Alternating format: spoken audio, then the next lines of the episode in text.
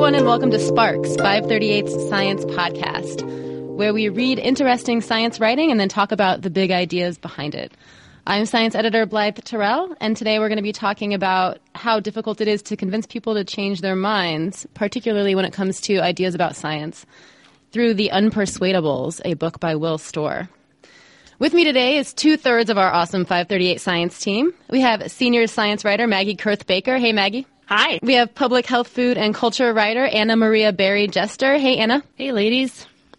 And we are missing Christie Aschwanden, who is on book leave, which is a bummer, but she'll be back.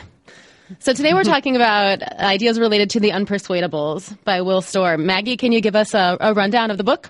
The Unpersuadables is about the beliefs that spawned a million angry memes. God created the earth in six days, 6,000 years ago. The Holocaust never happened. Water has a memory that can be infused into sugar pills to heal your body. Uh, what I really liked about this is that Storr isn't necessarily trying to convince you that these beliefs are incorrect. I kind of get the impression that he assumes if you're reading, you are already pretty solidly convinced. But what is interesting about it is that he's interested in why we keep getting into these debates where you know people who consider themselves science advocates feel like they have this mountain of evidence that you can lay out and the people that they're trying to persuade just kind of look at it and go meh you're wrong and essentially the answer turns out to be that our brains are ridiculous one of our favorite topics how our brains are ridiculous at 538. Um, it's true, though. I mean, well, in terms of what Storr is arguing here, I mean, and what we've read many, many other places before, our brains are set up to trick us, and we're kind of, in some ways, living in worlds of make believe. Yeah, but it's also there's a pretty interesting thing where, like, in each chapter, he like you see him like again i mean he obviously kind of believes falls on the side of like believing in the hard science um, answers to the world but like he has these moments when he has either like sympathy or um, pretty i would say like belief with whatever the like the other side is you know? So he's like he goes to this um, indian guru and you know he he has these like feelings of of really um, like it's really easy to sympathize with the other people. It's really interesting because he's not just reject. I guess what I'm saying is he's not just rejecting the people who are who are like the quote unquote anti-science. You know? Mm-hmm. Yeah, that's one of the things I really liked about it. Is I, you know I would actually call it empathy more than sympathy. That like it's yeah. it's kind of about understanding that people are people and being you know, he's biting, but he's not a jerk. Yeah, but you know, it's like even the difficulty I'm having expressing what he expresses in each of these chapters, I think is kind of yeah. like indicative of it because it's more than just like it's more than sympathy or empathy. Like he also, I think he sides with them and believes them in certain aspects, um, and it, it's interesting to watch him like go through that um, that sort of thought process and emotional process every time he encounters this group who like before he walks in you know he he thinks of them as sort of like anti whatever and mm-hmm. then and then has these re, like pretty strong reactions to them which I, find really interesting. It's also interesting because he makes clear to note that he really likes these people. Right. I mean even ones that are that have beliefs with which he very strongly disagrees like the you know the holocaust deniers. I mean he found he found that in some cases he still connected with those people on some level, which I think, you know, what he expresses was unnerving, but um, was the result of spending time with them and listening to their ideas. And I think, you know, to, to clarify or to underline what Anna is saying here, um, one of the things that Storr does is he goes in different chapters from one sort of belief system to another. You know, he talks to people who are believers in um, holistic medicine, for example and he goes to a, a yoga retreat that sounds pretty brutal. Actually, it sounds very miserable. But he tries to have experiences and sit down with people and, and listen to them without judgment, which I think can, is extremely hard to do, in the interest of understanding like where these beliefs come from and why people why people aren't persuaded by what he sees as fairly clear science in the other direction.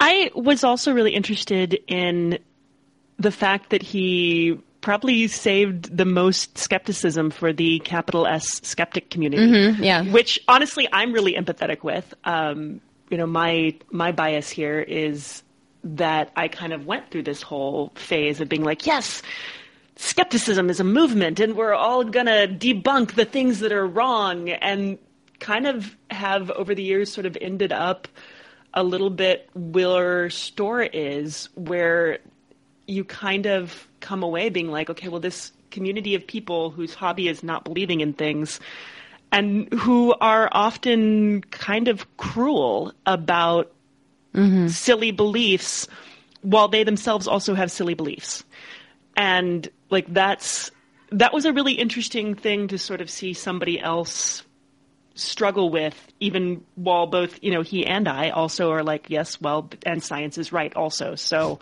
mm-hmm. um, you know it's it's a it's a complex feeling and i think he did a really good job of capturing that. Yeah megan he also like it's also there's this big question of like what can we know? Like what things can there be evidence for or against? And uh, I think with the skeptics community, but you know, on both on both sides of the sort of like skeptical aisle, he he like is pretty interesting in sort of trying to force us to think about like how, what exactly would evidence for this thing look like. right. Mm-hmm. Well, and and in terms of the evidence itself, you know, people accept different forms of what they would consider evidence. You know, and even if you look at the evidence, there is plenty of science that shows that our brains are are still set up to help us to force us to reject evidence that may be good if it goes against what we already believe is accurate. And we, you know, we think, for example, like I believe in X scientific idea, and if I see evidence against X scientific idea, I'm far less inclined to believe it, even if it may be may be solid science. You know, so I mean, it's it, the point too is that there's you know there's not there's not just one way of looking at evidence and there's also and nobody is immune from bias and cognitive biases. I mean the skeptics as maggie mentioned you know are just as susceptible to it and i think he does a pretty good job of pointing out you know sort of some hypocrisy there. And i think that is particularly compelling as we talk about um, you know issues uh, related to fake news and you know how easy it can be to believe something that is demonstrably false if you know you see it enough times, depending on where it where it comes from, if it comes from someone you trust. I mean, all these different things uh, make it very difficult for people to actually parse out what's true and what's not true. Yeah, Blythe, I was thinking about that a lot because, like, so you know, we obviously this time is being described as like growing anti-science and fake news, blah blah blah.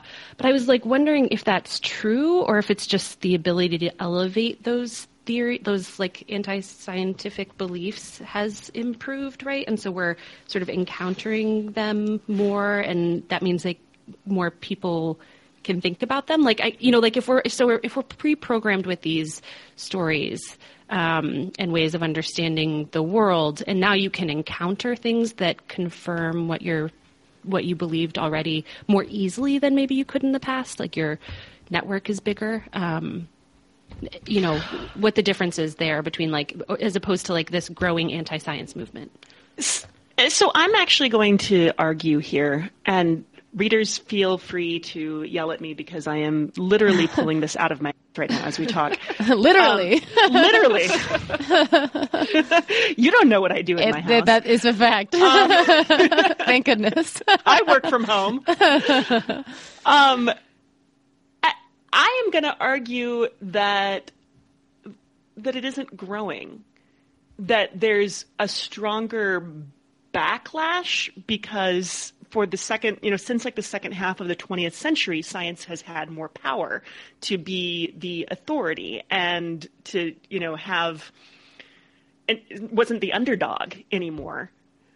But I think like these beliefs have always been around. I mean, you look back at the early 20th century and you have spiritism and you have millions of people believing that these little girls found fairies at the bottom of the garden that are clearly if you look at the photos like that's that's a cutout from a magazine. What are you people doing? You know i mean it's this is something that's always been around.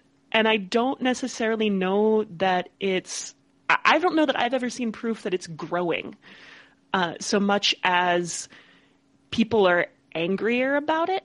Well, yeah, I mean, it's kind of I don't have the, you know, I don't, I don't know. I don't have anything in front of me, I guess, to say whether it, we can argue that it's growing. That more What would that proof look things. like? Right. I don't know. I mean, I don't know if it's, hmm. if there's research on. Seriously, though. Well, What, what do you need a poll? I don't Yeah. know. Yeah. well, I mean, but I think right. so like, I would what, agree what that about people. our faith in polling? well, yeah. Sorry. I know that's is that our own part, our own bias. And- we and- think that's what we choose to trust is the polling. Um, but and while people- we're people all while we're all kind of like on this, oh, what, what do we know? What do we ever? Can we ever know anything?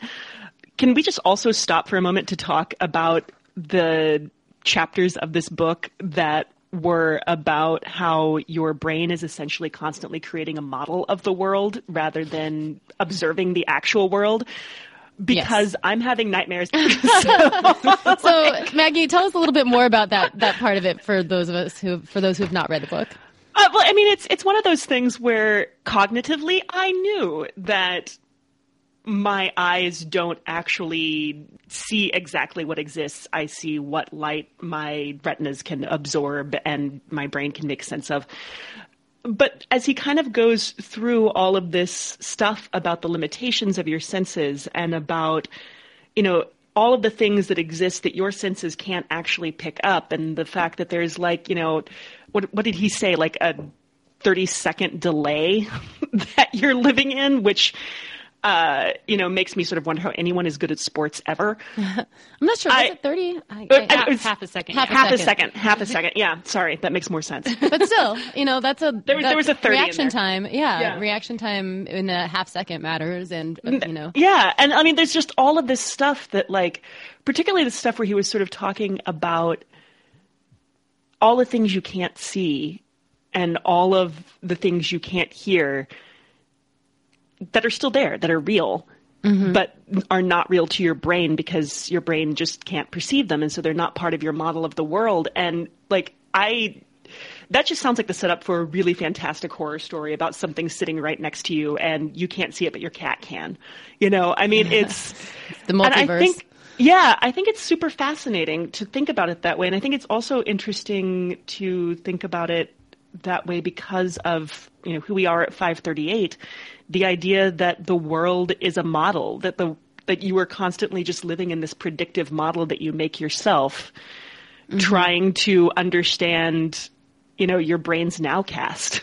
I gotta say, Maggie, I, I like there are uh, ways that I find this terrifying, but I actually mostly find it like it fills me kind of with wonder. The idea that we could all Oh, be both, sitting in yeah. the same room, and like not only do we observe different things because we're you know looking for different things and trying to confirm different things and whatnot, but that like we might actually be seeing a different world. Yeah. Um, and what I like about it too is that that's like a really fantastical idea and kind of brings us away from the idea that my, my whole life is built around mini models that I'm just constructing all the time, which weirdly I don't find very satisfying. The idea.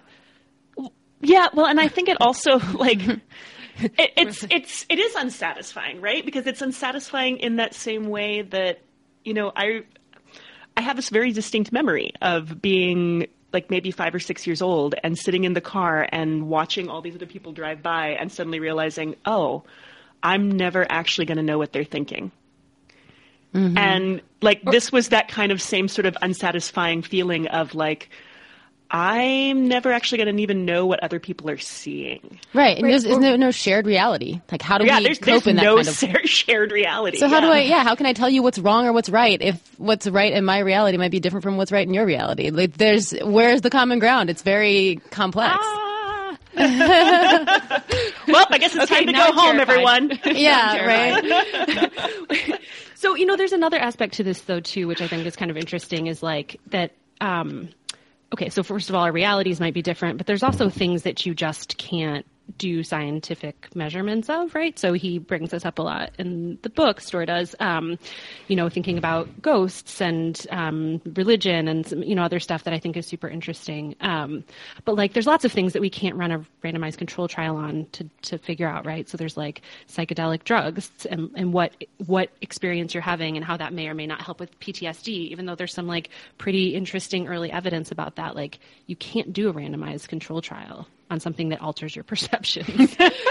right. Um, Thanks right, a lot. Yeah. U.S. And, government overlords. you and your rules like, about LSD. Well, no, but like, no, and not even the how rules. How would you do like, it? Yeah. How would you do that? Right. It's how like you, you can't, can't, blind somebody to the fact that they're taking a psychedelic drug. That, I mean, I mean, sure. yeah. I mean, it's it's it's sort of like. Uh, one of the things that uh, you know, I did that story on the conflict of interest science, and uh, which I, I, think relates a lot to what we're talking about here. Um, and like one of the things that came up is like how do you even set up a blind trust for somebody like Trump? You can't make him forget that he owns Trump Tower. And right. it's that same sort of problem, you know, when something is that when something is that um, much a shaping your reality so much, how do you step away from it? How do you not see it? Right. And similarly, I lived in India for a few years. And when I was there, I spent a lot of time in Kashmir. And, you know, there's been obviously a lot of violence, and I was reporting on mental health. And so I spent a lot of time with psychiatrists. And they talked a lot about this very interesting thing where um, they deal a lot with patients who have jinns haunting them, right? So these are shadow people. Um, in the closest thing you might be able to say is they're ghosts, but it's a pretty, pretty different concept that exists in the Muslim world. And they are super frustrated because there's all this literature from Europe and the U.S. that kind of tries to discredit the idea of jinns, right? It says like hmm. these people are um, paranoid or um, have schizophrenia, that, that, kind of thing.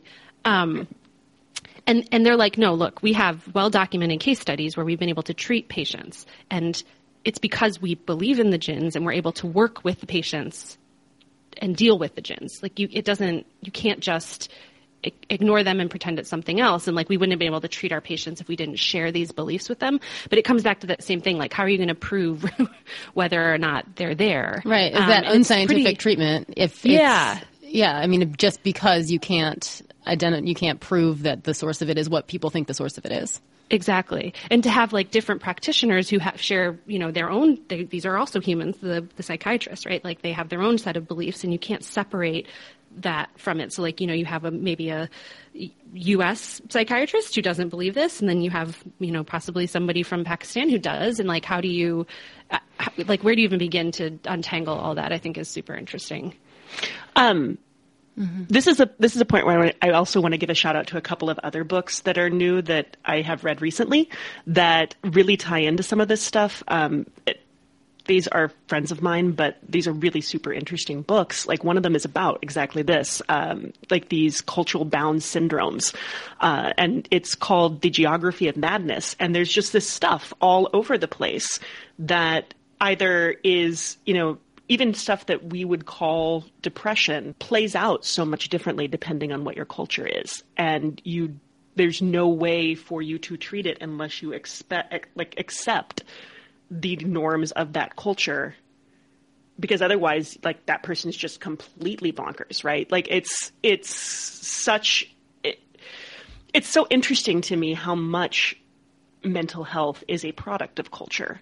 Um, and then the other one is called suggestible you uh, by a journalist called Erik Vance and it's talking about a lot of the same sort of things about brain science that Unpersuadables does, but more about physical health and the placebo effect. Because you can get, you know, you can take the stuff that is not provable and not necessarily the same from person to person and end up with demonstrable physical effects, which is one of the things that makes it super weird.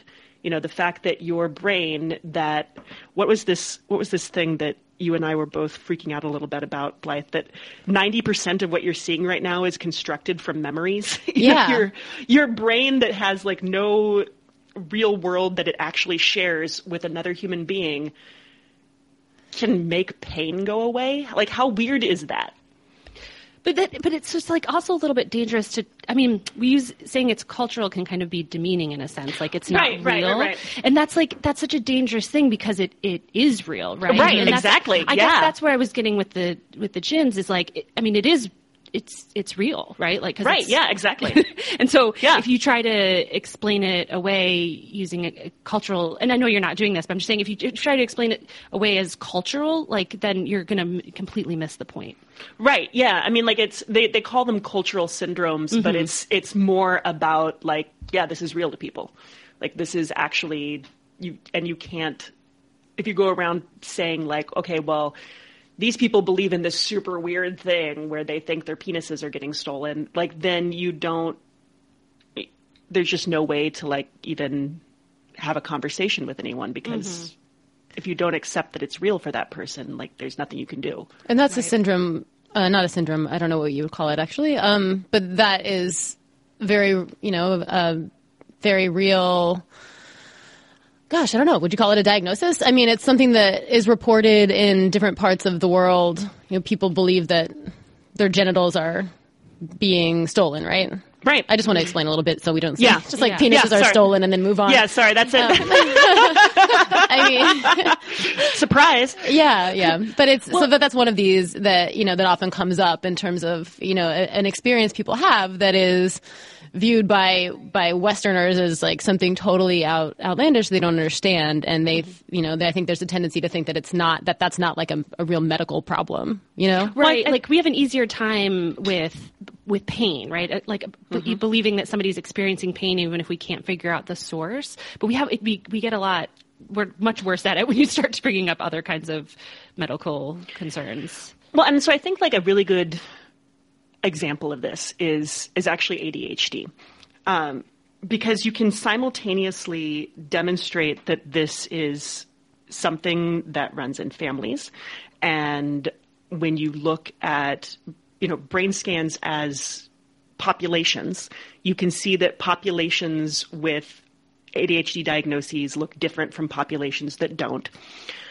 Um, but at the same time, we also know that this exists as a problem for people because of how our culture is set up. Because, like, as a kid, you're expected to do certain things in certain ways in a classroom and do testing in certain ways. And so diagnoses of it go up partly because biology, but also partly because of how biology and culture interact. And the culture part doesn't mean that the biology isn't real, but like at a different time, that might not have been, you know, something that you would have called a problem or the same kind of problem or, you know, like it, it's really heavily dependent on culture, even though it is also real. we talked about a lot already, and I want to go back to kind of how our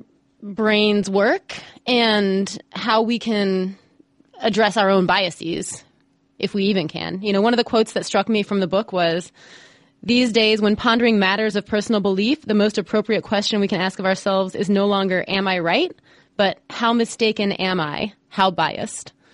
So I want to think a little bit about that, Maggie and Anna. I don't know if you do either of you have thoughts on how we can how we can counteract our own biases. I mean, because the point, the, one of the points that's made, you know, I, I think a lot of people have been quick to say, oh, you know, Trump voters are believing in fake news, or there are people in our in our society who are very anti-science. But I think that ignores the fact that every single one of us, no matter where you fall and what you believe in, has biases. So you know, we all we should all be addressing this this issue or thinking about it. yeah i mean there's Tell, give me Yes. answers. Give me answers, please. so I've got no answers. Like reading this book, I was, I mean, it, like there was a lot of effort to convince me that there was basically nothing I could do about the fact that I have preconceived notions about the world and I'm going to adhere to them, you know, come hell or high water. but no, I mean, I, I, I don't think that's exactly fair and uh, not true. I mean, I, you know, I, I think the, the answer kind of comes back to like, we have to question ourselves and be skeptical. but I, I, it doesn't, um, I- you know, one, okay, so one quote that really struck me was uh, he says at one point, I've put my trust in the people that culture has directed me toward. And, Yeah. you know, it's his way of saying, like, w- w- we all have these narratives through which we view the world, and some of that's constructed by the people that we, that we sort of that lead us in a way. And I think you could ask yourself questions about who you've chosen to follow and then try as hard as you can to be analytical about where what their flaws might be, right? Like who you see as an expert, who do you think that those experts are, and like what biases might they hold because we're if we're hanging our beliefs on them. But you know, I don't I don't have the answers to this question. I guess that's that's my long way of saying I've got no well, idea, Blythe. Yeah. And part of that too that that comes up is you know we we say we trust the evidence, but it's not necessarily evidence that we've gone out and collected and analyzed on our own. Yes. So right. Oh God, yes. Yeah, I mean, like this is so. I think there there were two things here that I, I wanted to talk about. I'm I'm saying two because I want to remind myself to actually come back to the second one. Um, the first one was that what you just said about you know if we're we're not doing the research ourselves, right? Like there is not enough time in the day for everyone to do all of the work of reality themselves, right? Like I can't be my own car mechanic and my own farmer and my own home repair person and my own scientist. At a certain point, I have to trust experts. Mm-hmm. Mm-hmm. You know, I mean, it basically just comes down to that. And that's I, think one of the interesting things though about this book is just reminding you that like that's where bias comes in. That we have to trust these people, but how we trust them and thinking about why we trust them maybe matters. Um, and and the other thing that I so you know, I did this story for us on conflict of interest and what science says about it, it particularly in relation to Donald Trump's conflicts of interest um, with his businesses. And one of the suggestions that a couple of like the political ethicists I talked to kind of came up with was this idea that this is the kind of thing that makes diversity important and not necessarily even just like racial or ethnic diversity, but like diversity of thought in a space. Mm-hmm. And uh, that kind of ties back to me to I spent a year at Harvard with the Nieman Fellowship a couple years ago, and I sat in on this lecture at the Kennedy School where a guy was talking about this research he was doing about this, you know, what he saw as this huge problem in American politics, where all of the people setting U.S., you know, State Department policy, whether they're coming from the right or the left, they're all coming out of the same damn schools. Mm-hmm. So they've all got the same professors. They're all doing the same readings. They're all building from like the same literature base and basis of ideas. And so no matter which side you get in, the changes aren't that big.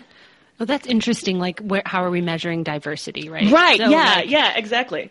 so we we tend to do it in polit- politics on the left-right spectrum, but that there are other aspects that could be more important that are like skewing the whole sample. right. And like right. And like even if it's even if it's as simple as like does everybody at your job come from the same school of thought?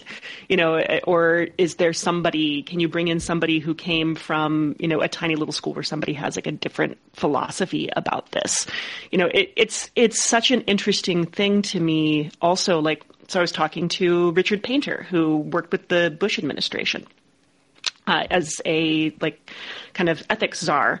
And one of the things he was telling me is like when you talk about conflicts of interest with like people coming from business into politics, sometimes you're not even talking about like, okay, this you know this one industry has too much sway. Sometimes you're talking about this one company has too much sway, and that we're bringing in not just like everybody from you know finance we're bringing everybody from one firm in finance. And so their conflicts of interest are going to be really different than the conflicts of interest and biases that would exist if you had even just a broad swath of finance firms, right?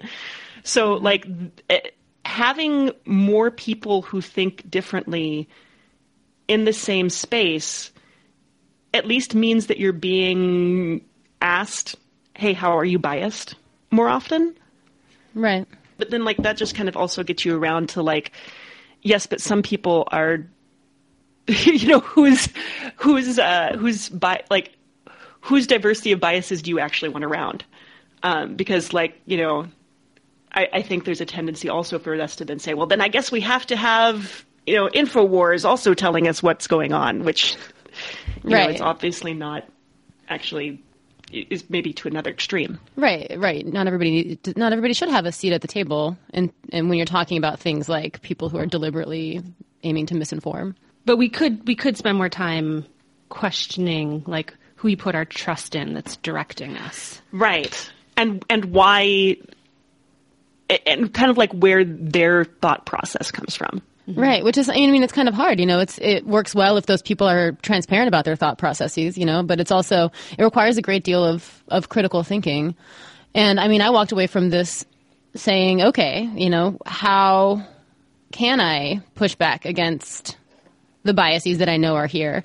And one of the things that we've sort of alluded to that Storr talks about is the reason that this can be so hard is that we all construct stories and that's how we communicate with each other mm-hmm. and ourselves. Yeah. like every, and how we keep ourselves sane. Right. Yeah. Like everything you know and, and, we're the heroes of our own stories which was something that he that he wrote about a lot that i i think i bought. I was like okay i could see. I mean everything is about us. And so you know, it's really it's, if we are the heroes of our own stories, I think that also makes it more difficult to push back against the things that we think and that we feel um, that may be completely wrong or unfair or at least at the very least like ill researched. You know.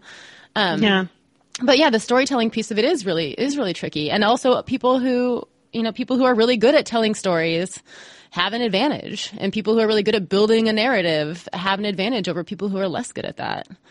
Um, and he uses a specific example of of you know somebody who comes from a nationalist perspective who who creates a great story about keeping out immigrants and how you know this is like I'm I'm the person who will protect you and I will you know and I will do all these things to help protect our country from this force and I feel like we have seen that sort of storytelling uh, from Trump kind of throughout the campaign. And I think we see storytelling from people on all sides of the political spectrum you know and I'm I think that you know people identify with a certain story because it fits better with their story than the other person's story does, you know? So it's just really interesting to think about the interplay of of uh, all of the stories that that are make up our lives and how hard it is to step back from that and say, okay, is this, you know, is this story the right story? Yeah. I mean, I think I well, I to to present something that maybe sounds more like good news,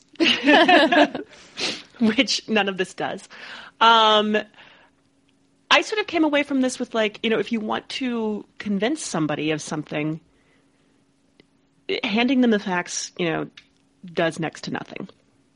Um, right. That what maybe is more powerful and more useful is figuring out how the reality you want them to acknowledge can fit into the narrative they already have.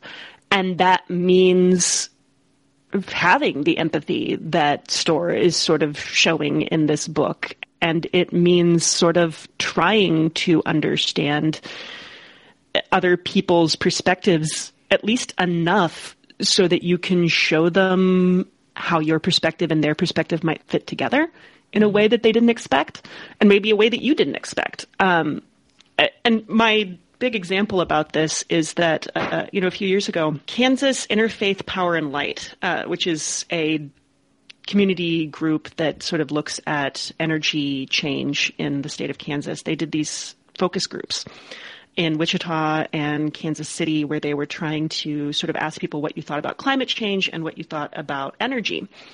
And they kept having over and over the same people who were like, climate change is a myth and a communist plot were also like, and I bought a Prius and I love like wind power and I'm super excited about solar panels on my house.